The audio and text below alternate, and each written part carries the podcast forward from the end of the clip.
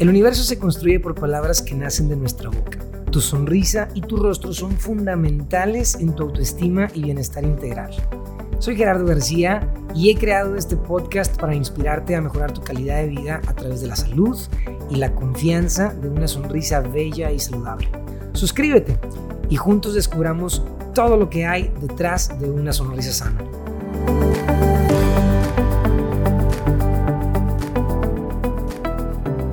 Hola, ¿qué tal? Muy buenas tardes. Bienvenidos a este segundo episodio del podcast Detrás de una sonrisa sana. Mi nombre es Gerardo García. Gracias por acompañarnos nuevamente porque el día de hoy tenemos un tema bien, pero bien interesante. ¿Cuántos de ustedes sufren o conocen a alguien que sufra de un padecimiento llamado odontofobia? Yo creo que el miedo al dentista es muchísimo más común de lo que ustedes piensan. Y el día de hoy tenemos la eh, participación de mi amigo, eh, el doctor Alfredo Berlanga, quien es anestesiólogo certificado y quien nos ha, ha, sido cómplice y partícipe durante la trayectoria que hemos tenido oportunidad de participar con nuestros pacientes durante los últimos años. Doctor, bienvenido, muchísimas gracias por acompañarme, hermano. Muchas gracias por invitarme, Pato. Listísimo. por favor, cuéntame desde tu perspectiva acerca de los beneficios, acerca de, de, de manera general, acerca del miedo y la ansiedad que viven los pacientes cuando van a empezar a atenderse. Ah, bueno, es un tema súper amplio. Para empezar, es un tema así muy, pero muy grande. Empezar a hablar de esto. Ahora sí que me gustaría hablar un poquito con lo que tú dijiste, ¿no? La odontofobia. Decir que está dentro de los miedos más comunes a nivel mundial eso ya es algo que se me hace demasiado curioso, ¿no? Porque si te puedes investigar cuáles son las fobias más comunes, encuentras la claustrofobia, aracnofobia, este, miedo a las, a las serpientes, miedo a las alturas y los dentistas. ¿Sí me explico? O sea, estás dentro de las fobias más comunes.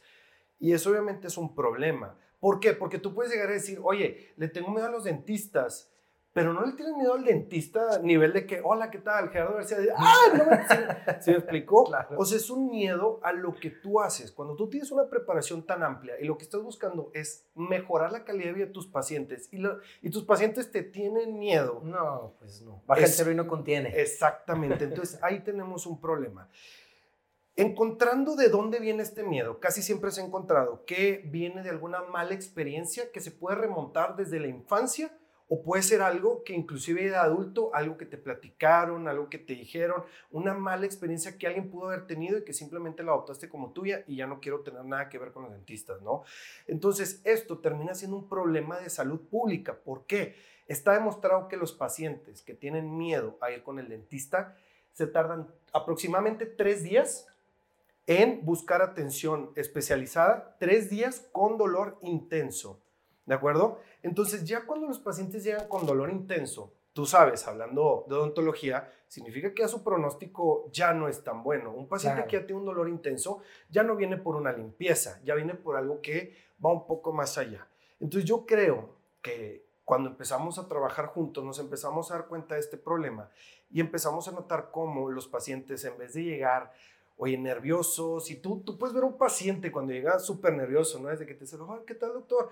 Y se le quiere un poquito la voz y la mano está sudada. ¿Sí me explico? y bueno, ahorita ya con el COVID ya casi, ya casi eso ya no lo sentimos. Sí, pero de todos modos, de todos modos, yo creo que hay, una, hay maneras en las cuales nosotros podemos ver cómo los pacientes se sienten un poco más relajados cuando le dices, hey, no te preocupes, no vas a sentir absolutamente nada. Tu recuperación va a ser como nada. ¿De acuerdo? Estamos hablando de que esas historias de cuando te quitan las muelas, que te inflamas así como un hámster, eso ya no existe, eso ya no es. La, la, tecnología, los avances médicos, los descubrimientos de medicamentos nos han llevado al punto en el que hoy por hoy ese tipo de complicaciones o ese tipo de, de eventos posoperatorios los tienen solamente los odontólogos que no están trabajando en conjunto con anestesiólogos. Claro. Entonces, hemos visto cómo todo esto nos ha beneficiado tanto odontólogos como anestesiólogos y en especial a los pacientes. Por supuesto, es decir, eh, ¿cuántas veces hemos visto a pacientes que al estar platicando con ellos dentro de la anamnesis y en la entrevista inicial, cuando estamos platicando acerca de los objetivos que el paciente desea alcanzar y demás con su tratamiento, cuando nos dicen, sabes qué, Gerardo, yo tengo la inquietud de atenderme de años. Sinceramente no lo he hecho porque le tengo un pavor. Ahorita tú decías que esto puede venir de temas de malas experiencias previas, entre otras cosas, aunque sabes que yo también creo que también es un tema cultural, es decir, claro. Eh, estaba viendo yo la película de Nemo con mi niña y una de las escenas estaba un dentista con una pecera enseguida, porque pues era Nemo y los pescaditos, y, y, dibujaban a un niño que fue a una consulta con el dentista y el dentista casi, casi como torturándolo, ¿no? Como que, ¡ah! Es decir, la película no estaba centrada en el dentista, pero lo hicieron ver como una persona mala, ¿no? Sí, sí, sí, claro. Y un niño que ve eso, así se le quedan las cosas. Por el dentista es el malo. Y, entonces ese tipo de cosas, claro que tiene un, un trasfondo cultural y es como las cosas de que de niño, si te portas mal te voy a poner un pin, ¿no? Ese tipo de cosas, claro que se te quedan grabadas y de adulto, oye, estás evitando a toda costa que no te pongan un pin. Entonces todo eso tú lo tienes como que en la parte de atrás de la cabeza y te lleva a decir, oye, voy a hacer todo lo posible por no atenderme. En el entendimiento de que todos, absolutamente todos los seres humanos necesitan una revisión por el dentista. necesitan, oye, que te hagan limpiezas. No importa cómo te laves los dientes, no importa los hábitos de higiene que tengas. La verdad es que eventualmente necesitas atención. Entonces, el hecho de que nosotros le estemos poniendo ese, ese sazón al dentista como que no, el dentista es malo, el dentista te va a doler, claro que te vas a topar con pacientes con niveles de ansiedad que van desde un rango de, oye, tengo un miedo, pero aquí estoy, a pacientes de ni siquiera quiero hablar del tema y cuando llegan con el odontólogo ya tienen pérdidas dentales, ¿no? Claro, no, y es un problema porque como tú comentabas ahorita, llegan los pacientes y en muchas ocasiones un problema, eh, eh, sabemos que hay muchos problemas dentro de boca que son crónicos y que son crónicos y de avance lento, es decir, una caries, dependiendo de las condiciones de higiene y la dieta de los pacientes, entre otras situaciones, puede eh, llevar un proceso lento. Y, recibimos pacientes que, como tú escribiste ahorita, llega un momento en el que esa caricia es tan grande que está afectando una parte interna del diente que hace que duela y aún así el paciente decide aguantarse. Así es. Y cuando llega con nosotros quizás un problema que de una caries, habiendo sido atendida a temprano, a, un temprano diagnóstico, ¿verdad? Pudo haber sido un tratamiento muy simple, como una resina o un tratamiento eh, no nada más simple, es de poca invasión, eh, económico, ¿verdad? rápido y con un muy buen pronóstico se convierte a lo mejor en un tratamiento más costoso, más invasivo, este, más extenso. Más traumático. Más traumático, definitivamente. Entonces, ahora, desde tu punto de vista, Doc, ¿cómo has visto, eh, digo, de los múltiples testimonios que tenemos ahorita con los pacientes que de repente dicen, oye, ¿sabes qué? Vengo bien nervioso, no te preocupes, vamos a poner un piquetito en la mano. ¿Cómo un piquete en la mano? Este, cuéntame, por favor, en qué consiste el, el protocolo. Es decir, llega el paciente. Ok temeroso y como tú quieras, pero, pero ¿cómo es el abordaje una vez que vamos a trabajar? Yo me voy a ir todavía un paso más atrás de lo que tú me estás diciendo, porque para que nosotros veamos un paciente, ya tiene que haber una química, lo que es odontólogo, anestesiólogo, ¿no? Entonces, primero que nada, siempre, tanto pacientes como, como odontólogos, necesitamos estar 100% seguros que la persona que nos está administrando la sedación sea un anestesiólogo certificado, ¿va? Entonces, desde un paso más adelante, tu odontólogo, tú ya puedes estar buscando de que, oye, ¿sabes qué? Por ejemplo, IBX. IBX, el grupo que, manejamos de anestesiólogos, esto, oye, ¿sabes qué? Nosotros te, te aseguramos que el momento en el que un odontólogo o un paciente necesite servicios de sedación, con nosotros puede llegar, nos contactan y te vamos a asegurar que un anestesiólogo certificado con medicamentos de primer nivel, con todo el equipo completamente revisado, la verdad es que está nuevo todo, este, que te va a estar atendiendo una persona 100% capacitada. Entonces, eso para mí es lo más importante. Claro. Lo más importante. ¿Por qué? Porque ya hablar de sedación, oye, te puedes equivocar desde ese paso. Oye, le hablas a una persona de que, oye, sí, sí soy anestesiólogo, pero tengo años de que no ejerzo, no estoy certificado, ahí es un problema, porque estamos hablando de un pequeño escalón que es algo que una persona capaz lo puede, lo puede pasar, pero una persona que no, no lo podría hacer. Y es que nosotros trabajamos en consultorio. Nosotros en un consultorio nos tenemos que adecuar a lo que ustedes como ontólogos tienen y necesitan. Entonces, ok, ya encontramos un anestesiólogo certificado. ¿Qué es lo primero que nosotros hacemos? Nosotros primero tenemos que hacer lo que platicabas tú, la anamnesis, lo que le llamamos historia clínica. La historia clínica es platicar con el paciente, es explicarle, oye, mira, necesito conocerte más. Contrario a lo que la gente piensa, porque la gente de alguna manera también es como un tabú, piensan que la anestesia es como un, ya te dormí, oye, aquí voy a poner una alarma, cuando termines va a sonar, con permiso, ahí no, sí me explico. Y, no, los anestesiólogos nos quedamos todo el procedimiento, haciendo un monitoreo, haciendo anotaciones, administrando medicamentos. El anestesiólogo es el que decide cuándo te duermes y cuándo te despiertas también. No es simplemente, oye, te pongo un medicamento y en 10 minutos, listo, ya acabamos y, yo ya me voy, para nada. Funciona muy, pero muy diferente. Y por otro lado, la gente también piensa que la anestesia se puede llegar a parecer como una receta de cocina. Digo, a nosotros que nos encanta y andar en el asador, tú sabes que cada vamos, cada receta es como si fuera un paciente. No puedes hacer una cosa igual que la otra. un paciente lo tienes que individualizar siempre. Lejos de hacer una receta de que, oye, voy a hacer esto y otra vez lo hago igual y otra vez lo hago igual, es como si a ti te fueran a hacer un traje. Si tú llegas y un paciente, oye, de tu misma edad, de tu misma complexión, de tu, puede ser que tu traje a él simplemente no le quede. ¿Por qué? Porque los colores no es lo que le está buscando. Entonces la anestesia, la sedación tiene que ser completamente individualizada. Entonces, para eso es la anamnesis, para yo, imagínate, volviendo al, al, traje, saber tus medidas, para yo poder hacer algo especial para cada paciente. Y así es con todos los anestesiólogos y todos los procedimientos. Para eso son todas las preguntas que hacemos sobre enfermedades, medicamentos, alergias, cirugías previas, todo eso, ¿no?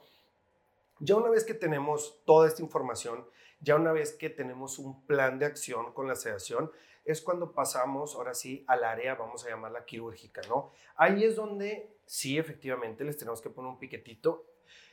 Tú sabes que es algo que, bueno, los medicamentos se tienen que administrar intravenosamente. Entonces, bueno, es un yelco que utilizamos, es tamaño pediátrico. Dentro de los tamaños de los yelcos que utilizamos no hay más pequeño que ese. Y también utilizamos ciertas técnicas, ciertas estrategias para que esto sea relativamente o lo más cercano a indoloro. No, yo te voy a decir algo, te, voy a dar un ejemplo muy, simple. Cuando vamos a, trabajar con un paciente bajo el efecto de sedación, es eh, porque generalmente son más los piquetes que vamos a poner en la boca, ¿no? Exacto. Es decir, el paciente termina sintiendo un piquetito en la mano, pero no siente a lo mejor los 10 o no, de hecho, no, de hecho no lo siente y esa es la gran ventaja. Ya una vez que yo coloco ese y el tú me has escuchado, yo le digo a los pacientes, eso es todo lo que te va a molestar durante todo el procedimiento. Claro. Es todo lo que te va a molestar. Haz de cuenta que tú ya acabaste, tú ya estás en piloto automático, yo me encargo de lo demás, tú déjanos trabajar.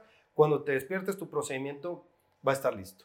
¿De acuerdo? Entonces yo una vez ya que coloco ese yelco, coloco un suero, acorde a la historia clínica, empiezo a administrar medicamentos, medicamentos primero para que se sientan muy relajados, muy a gusto, muy tranquilo. ¿De acuerdo? Cuando estamos trabajando en consultorio, es muy diferente a cuando trabajamos en un quirófano. ¿De acuerdo? En quirófano podemos hablar de anestesia general. Aquí estamos hablando de una sedación.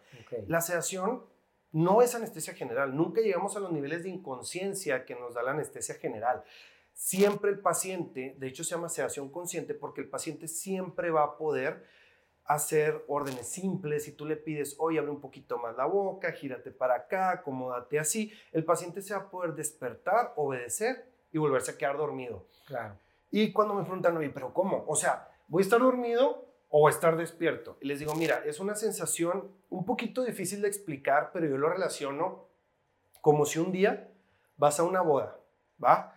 Tú en la boda, está increíble la fiesta y están sirviendo vino. Tú te tomaste unas cuatro o cinco copas de vino y estuviste bailando toda la noche. Ah, pues llegas ya cansadito. Entonces, imagínate que tú ya vas en el carro, alguien va manejando y tú ya vas así acomodado. Estás nada más para que te pongan tantito el aire acondicionado y te quedas bien dormido. Pero si alguien te dice, oye Gerardo, ¿este me puedes pasar? Ah, sí, ¿qué pasó? Aquí está. Y te vuelves a dormir.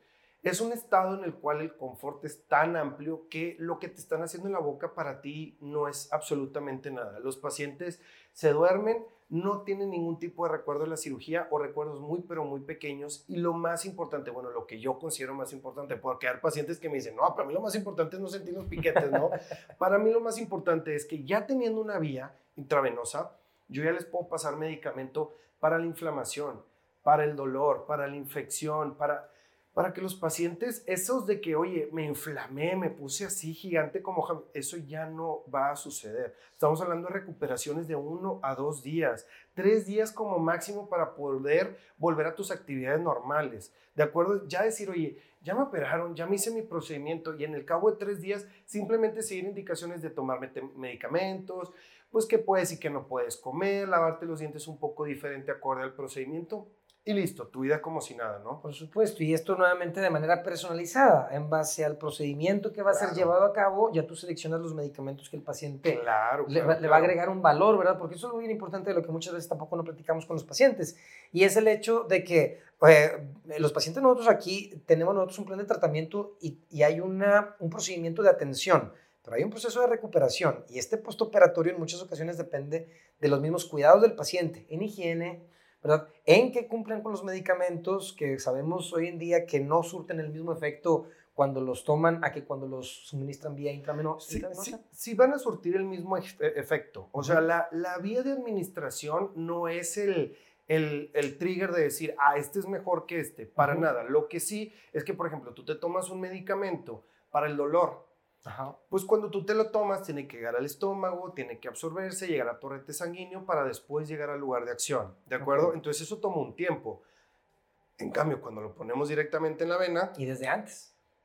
Entonces es muchísimo más rápido. Ojo, la potencia va a variar dependiendo de la dosis que demos el nivel de absorción, porque también cuando es tomado, no todos los medicamentos se absorben al 100. Si tú lo tomas con alimentos o con muchos líquidos, pues la absorción se ve un poquito disminuida. Cuando es por la vena es muchísimo más controlado. La diferencia es que podemos alcanzar dosis muy altas que al administrarlas antes de que empiece el procedimiento, yo haz de cuenta que le estoy diciendo a tus células de, de la inflamación y de la defensa, hey, tranquilos, esto está controlado, no actúen sobre lo que vamos a hacer ahorita o actúen de una manera muy, pero muy disminuida. De esa manera vamos a lograr que los pacientes para procedimientos quirúrgicos, pues no se nos estén inflamando. Esto también puede ser para pacientes, por ejemplo, oye, este, que van a hacer de que, oye, pues estuvieron con dolores por caries, oye, pues ya se tapó, ya vas a mejorar, pero la inflamación de todos modos puede estar ahí un par de días después. Con esto, más rápido vamos a lograr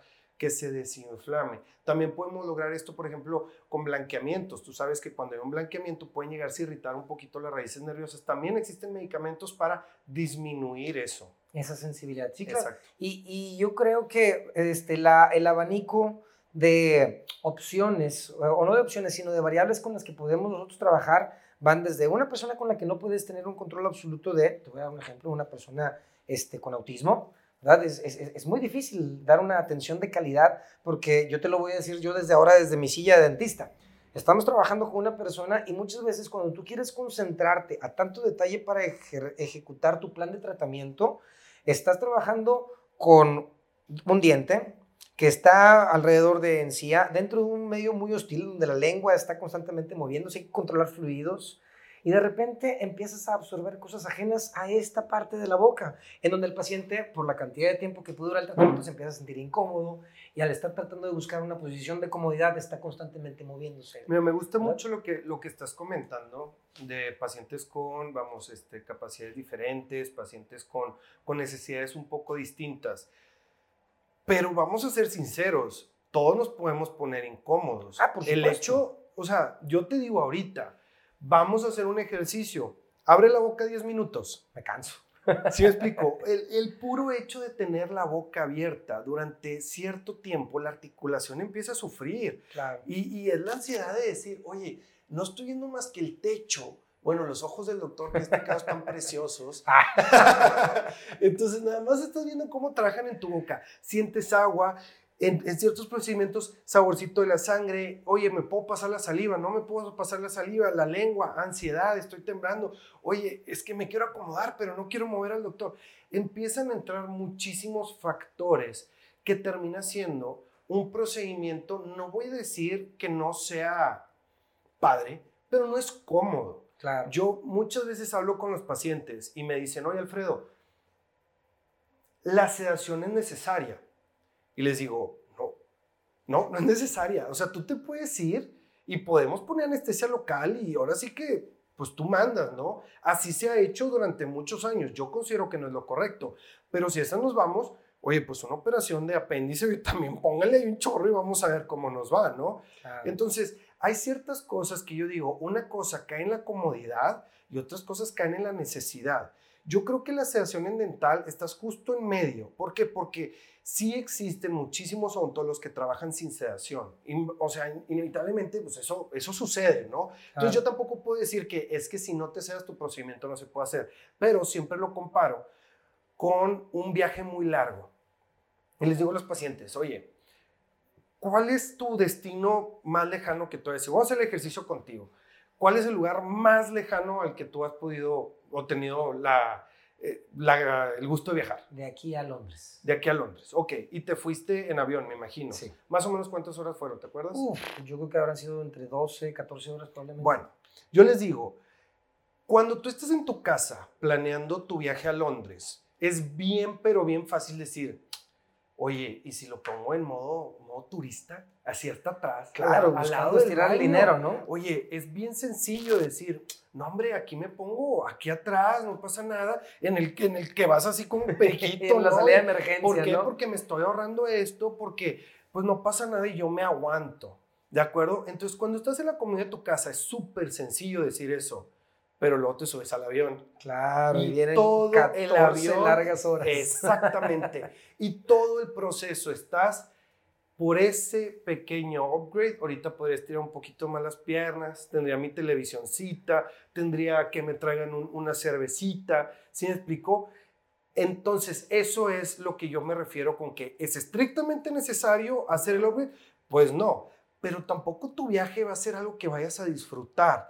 Lo mismo pasa con este tipo de procedimientos. Es algo que muy fácil decir, oye, no, hombre, sin sedación me lo aviento, pero te aseguro que todo el proceso, por más rápido, por más benigno, por más buena mano que tenga el odontólogo, por más experiencia, es un procedimiento quirúrgico y todos los procedimientos quirúrgicos dentro de ese, de ese rango no son cómodos. Así es. Entonces, cuando ya les explico esto a los pacientes, así, no, sí está bien, doctor.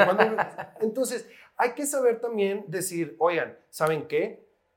Hay ciertas cosas en las que puedo escatimar un poco de mi tiempo, económicamente hablando, este, de...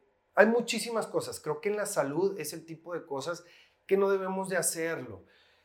Creo que la anestesiología y la odontología hacen una mancuerna excelente. Yo he visto cómo este, aquí Visage ha crecido increíblemente, no solamente en número de pacientes, sino el número de pacientes que se sedan y cómo cada vez llegan más pacientes y, oye, aquí es donde te duermen, ¿verdad? Mm. Si me explico, ya los pacientes cada vez lo empiezan a solicitar más. Entonces, eso es algo que me hace sentir muy padre, porque decir, oye, encontrar este, esta, esta mancuerna, este, este equipo, creo que nos puede dar una ventaja, algo, algo muy padre para que los pacientes busquen la atención que por la odontofobia, que por lo que hablamos antes, no habían estado buscando. Por supuesto. Yo te voy a hablar de dos ventajas que yo he visto así palpables, o sea, y, es algo que, podemos ver a, simple vista desde una perspectiva de los pacientes y desde una perspectiva de la clínica, de la operación de la clínica. Número uno, de los pacientes, estamos hablando que por un lado tenemos controlado el tema de la ansiedad el tema del miedo, por, de donde venga el miedo, ¿verdad? Pero no, es, no hemos hablado acerca de la logística diaria de trabajo, de traslados, de estilo de vida y demás. Te voy a dar un ejemplo. ¿Cuántas veces no nos ha tocado trabajar con un paciente en donde, ¿sabes qué? Vamos a quitar las muletas del juicio. Ok, no quiero estar despierto mientras me quitan las muletas del juicio, entonces quiero que me duerman. Pero aprovechando, tengo un par de cariecitas pendientes por atenderme. ¿Qué les parece si en vez de tener que hacer otra cita para una de las caries y otra cita para una de las caries, aprovecho y en este momento puedo atender esto. ¿Por qué? Porque no estamos hablando nada más de que la experiencia es mejor mientras estás dormido, sino que también estamos hablando de que te estamos ahorrando tres visitas en donde te ibas a tener que salir de tu trabajo, en donde te ibas a tener que meter al tráfico de Monterrey, en donde ibas a tener que tratar de dejar encargados a los niños, etcétera, etcétera. Entonces simplifica logísticas. Claro, y, y cuántas veces ha pasado que, por ejemplo, llega un paciente y, oye Gerardo, es que me, me necesito quitar las cuatro muelas del juicio y antes de que estuviéramos trabajando así, oye, pues te quito dos y luego te recuperas y luego vienes y te quito las otras dos.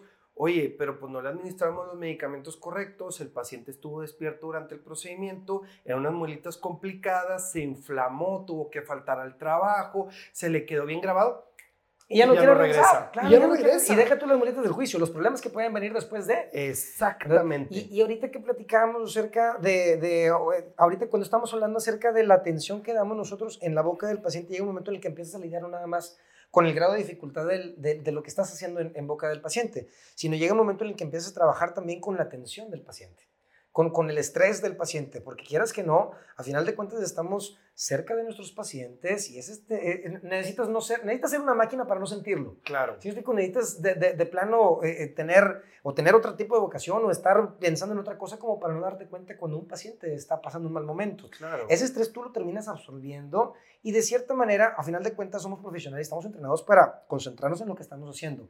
Pero no quiero decir que es un factor que no influya. Por supuesto No, no, no, claro. ¿Y cuántas veces ha pasado que tienes al paciente bien ansioso y apenas estás infiltrando y el paciente, ah, ah, eso ya estás de que, ay, oye, necesito ser muy gentil, necesito ser, hacer mi procedimiento con una, con una calidad óptima. Digo, obviamente siempre se hace, pero hay ciertos pacientes que demandan una atención un poquito más especializada. Yo creo que para ellos es, es la sedación, para los pacientes de que, oye, ¿sabes qué? No, no disfruto esto, no quiero venir, eh, no estoy a gusto. Y también para los pacientes que dicen, oye, no quiero batallar, no quiero batallar. ¿Cuántas veces hemos trabajado con pacientes que hacemos procedimientos de 8 o 10 horas? Hemos tenido, hemos sido bendecidos con muchas cirugías de esas, pacientes que vienen de fuera de la ciudad, que vienen inclusive de fuera del país y dicen, oye, tengo un fin de semana, hazme todo. Sí. Y, bu- y, oye, múltiples especialidades, y está el periodoncista y el ortodoncista, y está el maxilofacial, y estamos todos trabajando y le damos un tratamiento con, ahora sí, todas las armas y llegamos a tener resultados muy padres. Claro, imagínate todas las visitas que hubieran tenido que ser programadas para que ese paciente pudiera recibir ese tratamiento y vuelvo a lo mismo, logística, tiempos de traslados, etcétera, etcétera, ¿no? Pero bueno, entonces ahora, habiendo platicado todo esto, Alfredo, eh, mi- eh, ah, riesgos que pudieran existir a través de esto. Si un paciente, de repente, una de las preguntas que nos hacen es, ¿sabes qué, Gerdo? Ok, pero es que me da miedo el tema de la anestesia general. Ok, primero no es anestesia general. Este, después, ¿cuáles son los riesgos y cómo se pueden controlar? Ok, mira, todo se ha ido moviendo para darle cada vez más seguridad al paciente. Hoy en día, esto es algo que se puede investigar. Estadísticamente hablando, es más probable que tú estés caminando en la calle y te caiga un rayo antes de que se vaya a complicar una situación por la anestesia. Okay. ¿De acuerdo? Entonces, en- entendiendo esto, que cada que salimos existe la posibilidad que te caiga un rayo, pues lo mismo aplica para la anestesia, ¿ok? Ok. Es extremadamente infrecuente, pero son cosas que nosotros como especialistas nos vemos obligados a decirle cada vez a los pacientes. Por, ¿Por qué? Porque por temas legales. es, es, es por temas Es legales y, y el paciente tiene derecho a saber qué es lo que se le está administrando y qué es lo que pudiera llegar a pasar en casos extremadamente pues desfavorables. Ahora, ¿qué es lo que dice la gente? Y si soy alérgica a los medicamentos de anestesia, es extremadamente raro, me atrevo a decir que en toda mi carrera jamás he tenido un paciente que me dé una reacción alérgica, ni he conocido un anestesiólogo que me diga que... Entonces estamos hablando de eventos muy, pero muy aislados. Ok.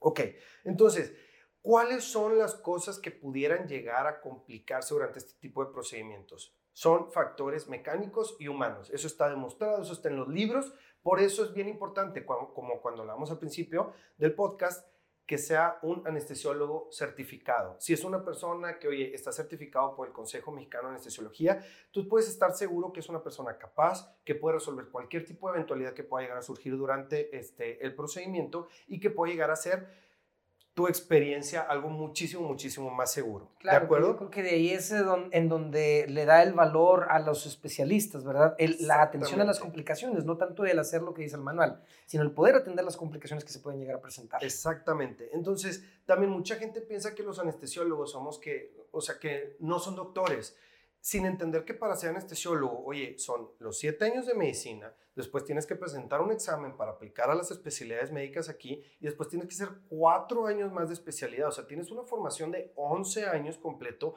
para tú poder administrar estos medicamentos. Entonces, y después, ya que te gradúas, tienes que certificarte por el consejo para tú decir, oye, soy certificado. ¿De acuerdo? Entonces, si ya tienes una persona que tiene todos estos papeles, tú te puedes sentir completamente seguro de que absolutamente nada va a suceder. ¿De acuerdo? Entonces, si tú eres una persona sana, oye, estás en tu peso, no tomas medicamentos, hace cuenta, esto para nosotros es así como decimos, walking the park, ¿no? Y ya después viene lo que estamos diciendo de las medidas del traje, ¿no? Oye, llega una persona de que, oye, pues que yo tengo una presión alta y tengo diabetes y esto y lo otro. Ok, vamos a hacer estas modificaciones y de todos modos tenemos que hacer un traje a tu medida. ¿Sí me explicó? Eso, eso es lo importante de tener una persona que hable contigo, que te explique la anestesia, que, que te solucione tus dudas, que todo eso es lo primero que va a hacer un anestesiólogo cuando llega con el paciente. Padrísimo. Y ahorita que yo te platicaba, Alfredo, que yo te quería compartir dos eh, cosas que yo he visto que son muy tangibles, ¿verdad? En, en, beneficios. Una para los pacientes, que es lo que platicamos, el tema de las logísticas de traslados y demás. Y la otra cosa, yo te voy el, lo otro que yo te quiero platicar es como el líder en una organización de salud, ¿verdad? Al igual que ustedes en Concept. Felicidades, por cierto, por la icona hermosa para que pasen, para, para, que pasen todos a visitarlos. Cuando quieran, estamos a la orden. Pero sabes que yo he encontrado que la manera, eh, la mejor manera de que, eh, en la que crees en los centros de salud, y yo creo que todas las organizaciones y negocios de manera general, es aquella que se enfoca en los valores o en las cosas de valor, en, en el valor agregado que das a tus, en este caso a nuestros pacientes, ¿verdad? O a tus clientes. Es decir, el poder hacer esto eh, con, nuestros pacientes nos ha permitido que los pacientes le bajen el estrés, ¿verdad? Este, poder permitirse eh, realizar tratamientos que a lo mejor por mucho tiempo no eh, pudieron realizar y el día de hoy ven el beneficio en el bienestar de manera general acerca de esto. Entonces yo creo que eso es algo que cuando el paciente lo vive, lo recomienda. Y tú sabes que cuando lo, lo, recomiendas creyéndolo, ¿verdad? es una recomendación muy diferente a, a, simplemente una sugerencia. Sí, sí, claro. Entonces, eh, yo, de mi parte, yo he visto que nuestra organización ha crecido en parte gracias a ese valor que le hemos dado a los pacientes, gracias a la mancuerna que hemos hecho con, con la anestesia. Este, entonces, pues felicidades por, por tu labor, doctor. Felicidades por, por, por, por, todo. Muchísimas gracias por, por tu tiempo. Eh, ¿Algo que nos quieras dejar como mensaje antes de terminar con este episodio? Eh, bueno, pues yo creo que este, sí quisiera invitar, ahora sí que a todos nuestros pacientes, a, a, los odontólogos que nos puedan llegar a estar viendo, este, que se animen, que si tienen alguna duda, que si tienen ese, ese, esa cosquillita, ¿no? De que es que hay procedimientos que me quiero hacer, pero me da miedo, hay procedimientos que quisiera este, buscar, pero no sé, no sabría ni cómo acérquense con nosotros. La verdad que a mí me da demasiado gusto cuando por, a través de mis redes sociales, que es arroba el anestesiólogo, así tal cual, este, me mandan preguntas y me dicen, oye, Alfredo, este, es que me van a hacer este procedimiento y estoy un poquito nervioso o nerviosa. ¿Qué me puedes decir? Yo ni siquiera soy su anestesiólogo. Yo ni siquiera voy a estar ahí en su procedimiento con ellos, pero me gusta, oye, tranquilo, mira, te van a hacer esto, no pasa nada, cualquier cosa avísame, aquí voy a estar al pendiente si tienes alguna otra duda. Y esto aplica también para procedimientos de dental, para procedimientos estéticos, para cualquier tipo de cirugía que pudieran llegar a necesitar. Hoy en día formamos un grupo bien padre de anestesiólogos que se llama IV Experts, IV de intravenoso por la cuestión de los medicamentos, ¿no? Entonces, este, este grupo de anestesiólogos que está ahora sí formado, este, bueno, yo soy parte de, y ya somos, ¿qué? 12 anestesiólogos. 12. Ya, ya, somos 12 anestesiólogos, todos certificados que estamos trabajando para quitarle este tabú a la, a la anestesia, para trabajar así en conjunto con odontólogos, con cirujanos, con lo que se necesite para nosotros poder ayudarle tanto a ustedes que tengan una mayor cantidad de pacientes, una mayor satisfacción, un éxito más grande en sus procedimientos y que los pacientes no solamente les vaya muy bien, quieran regresar, sino además recomienden atenderse. ¿De acuerdo? Yo creo que todos conocemos pacientes de que, oye, ¿cuánto tiempo dejé pasar para atenderme? A ellos búsquenlos, que nos manden un mensaje y les vamos a ayudar con todo gusto. Oye, hermano, IVX se encarga de llevar todo lo necesario para que pueda hacer... Todo lo necesario. Aquí estamos hablando de sedaciones en consultorio. Esto es exclusivamente sedaciones, esto es muy importante. ¿De acuerdo? Trabajamos exclusivamente en consultorio y como grupo nos encargamos de atender las necesidades básicamente de odontólogos, pero ya cada vez está viendo más procedimientos y más especialistas que nos hablan. Por ejemplo, ginecólogos, ya para procedimientos, oye, que pueden ser un poco incómodos para las pacientes, oye, duérmeme, no pasa absolutamente nada para colocación de dispositivos, para retiro de, de, de, este, también dispositivos anticonceptivos, cosas así. Cada vez esto se está abriendo, urólogos nos están hablando para, para procedimientos que pueden llegar a ser muy incómodos, pero se están haciendo en consultorio. Entonces nosotros contamos con todo el equipo, tanto de monitorización como farmacológico, que son los medicamentos, como absolutamente todo lo que puede mandar un procedimiento en consultorio para que el paciente tenga un confort Así que nivel top. Yo como IVX no me puedo, perdón, yo como paciente, perdón, yo no me puedo acercar directamente con IVX. Yo tengo que pedirlo con mi, con mi doctor. Yo creo que ¿Tú como paciente te puedes acercar con IVX? Sí. Ok. ¿Por qué? Porque nosotros, como lo platicaba ahorita, estamos, somos todo oídos. Nos gusta que los pacientes nos busquen, nos gusta que nos digan sus inquietudes, nos gusta que nos digan, oye, es que quiero hacer esto, pero no sé cómo decirle. Inclusive, oye, ¿sabes qué? Tú quieres, quieres que tu procedimiento sea bajo sedación, pero tu odontólogo, tu especialista no te lo ha ofrecido. Oye, habla con nosotros. Nosotros lo contactamos. Oye, ¿sabes qué? Te queremos ofrecer este servicio. Tu paciente tal tiene esta inquietud. ¿Qué te parece si nos juntamos a platicar? Creo que es una manera padre de poder buscar un poquito más de, de, de mancuernas, como lo estamos poniendo ahorita. De hacer mancuernas, así como hicimos aquí con Team Visage, hacer ahora sí que en donde se nos solicite. Claro, no, padrísimo, porque cada vez son más los pacientes que conforme conocen de esto, desean atención y afortunadamente este, la cantidad de trabajo cada vez es más. Entonces, un problema con el cual yo me encontré en algún momento en el que yo necesitaba este, dar atención con anestesia con un paciente y a lo mejor tu agente estaba ocupado en ese momento y buscando a alguien que me pudiera dar esa atención, no- nos encontramos con la situación de que quizás no todos tenían los equipos necesarios para poder dar esta atención, el know-how, este, hasta que conformaron este grupo. Así que felicidades, enhorabuena. Muchísimas gracias. Este, y ah, como tu papá, mi hermano, que de repente también les estaba un poquito rejego la atención hasta Pero que... ya ves, ya Sí. está nada de terminar. Ya. Después de cuántas sedaciones, No, ya, ya, ya lleva varios procedimientos, ya, ya pero lleva ya- bastantes, pero bueno. termina ya casi con su dentadura muy bonita. Hermano, nuevamente muchísimas gracias por todo, Gracias este, por por la visita, por la plática. Amigos, muchísimas gracias. Este, recuerden, por favor, eh, eh, seguir sintonizándonos en un siguiente episodio de este subpodcast Detrás de una Sonrisa Sana. Les recomiendo que también se den una vuelta a las redes sociales de IBX, IB Experts. Es arroba IB Experts. Ahorita lo ponemos este, junto con el número. Lo ponemos también abajo de la descripción del, de- del- del podcast. Muchísimas gracias, amigos. Dios los bendiga. Nos vemos en una siguiente edición de Detrás de una Sonrisa Sana. Hasta pronto. Chao.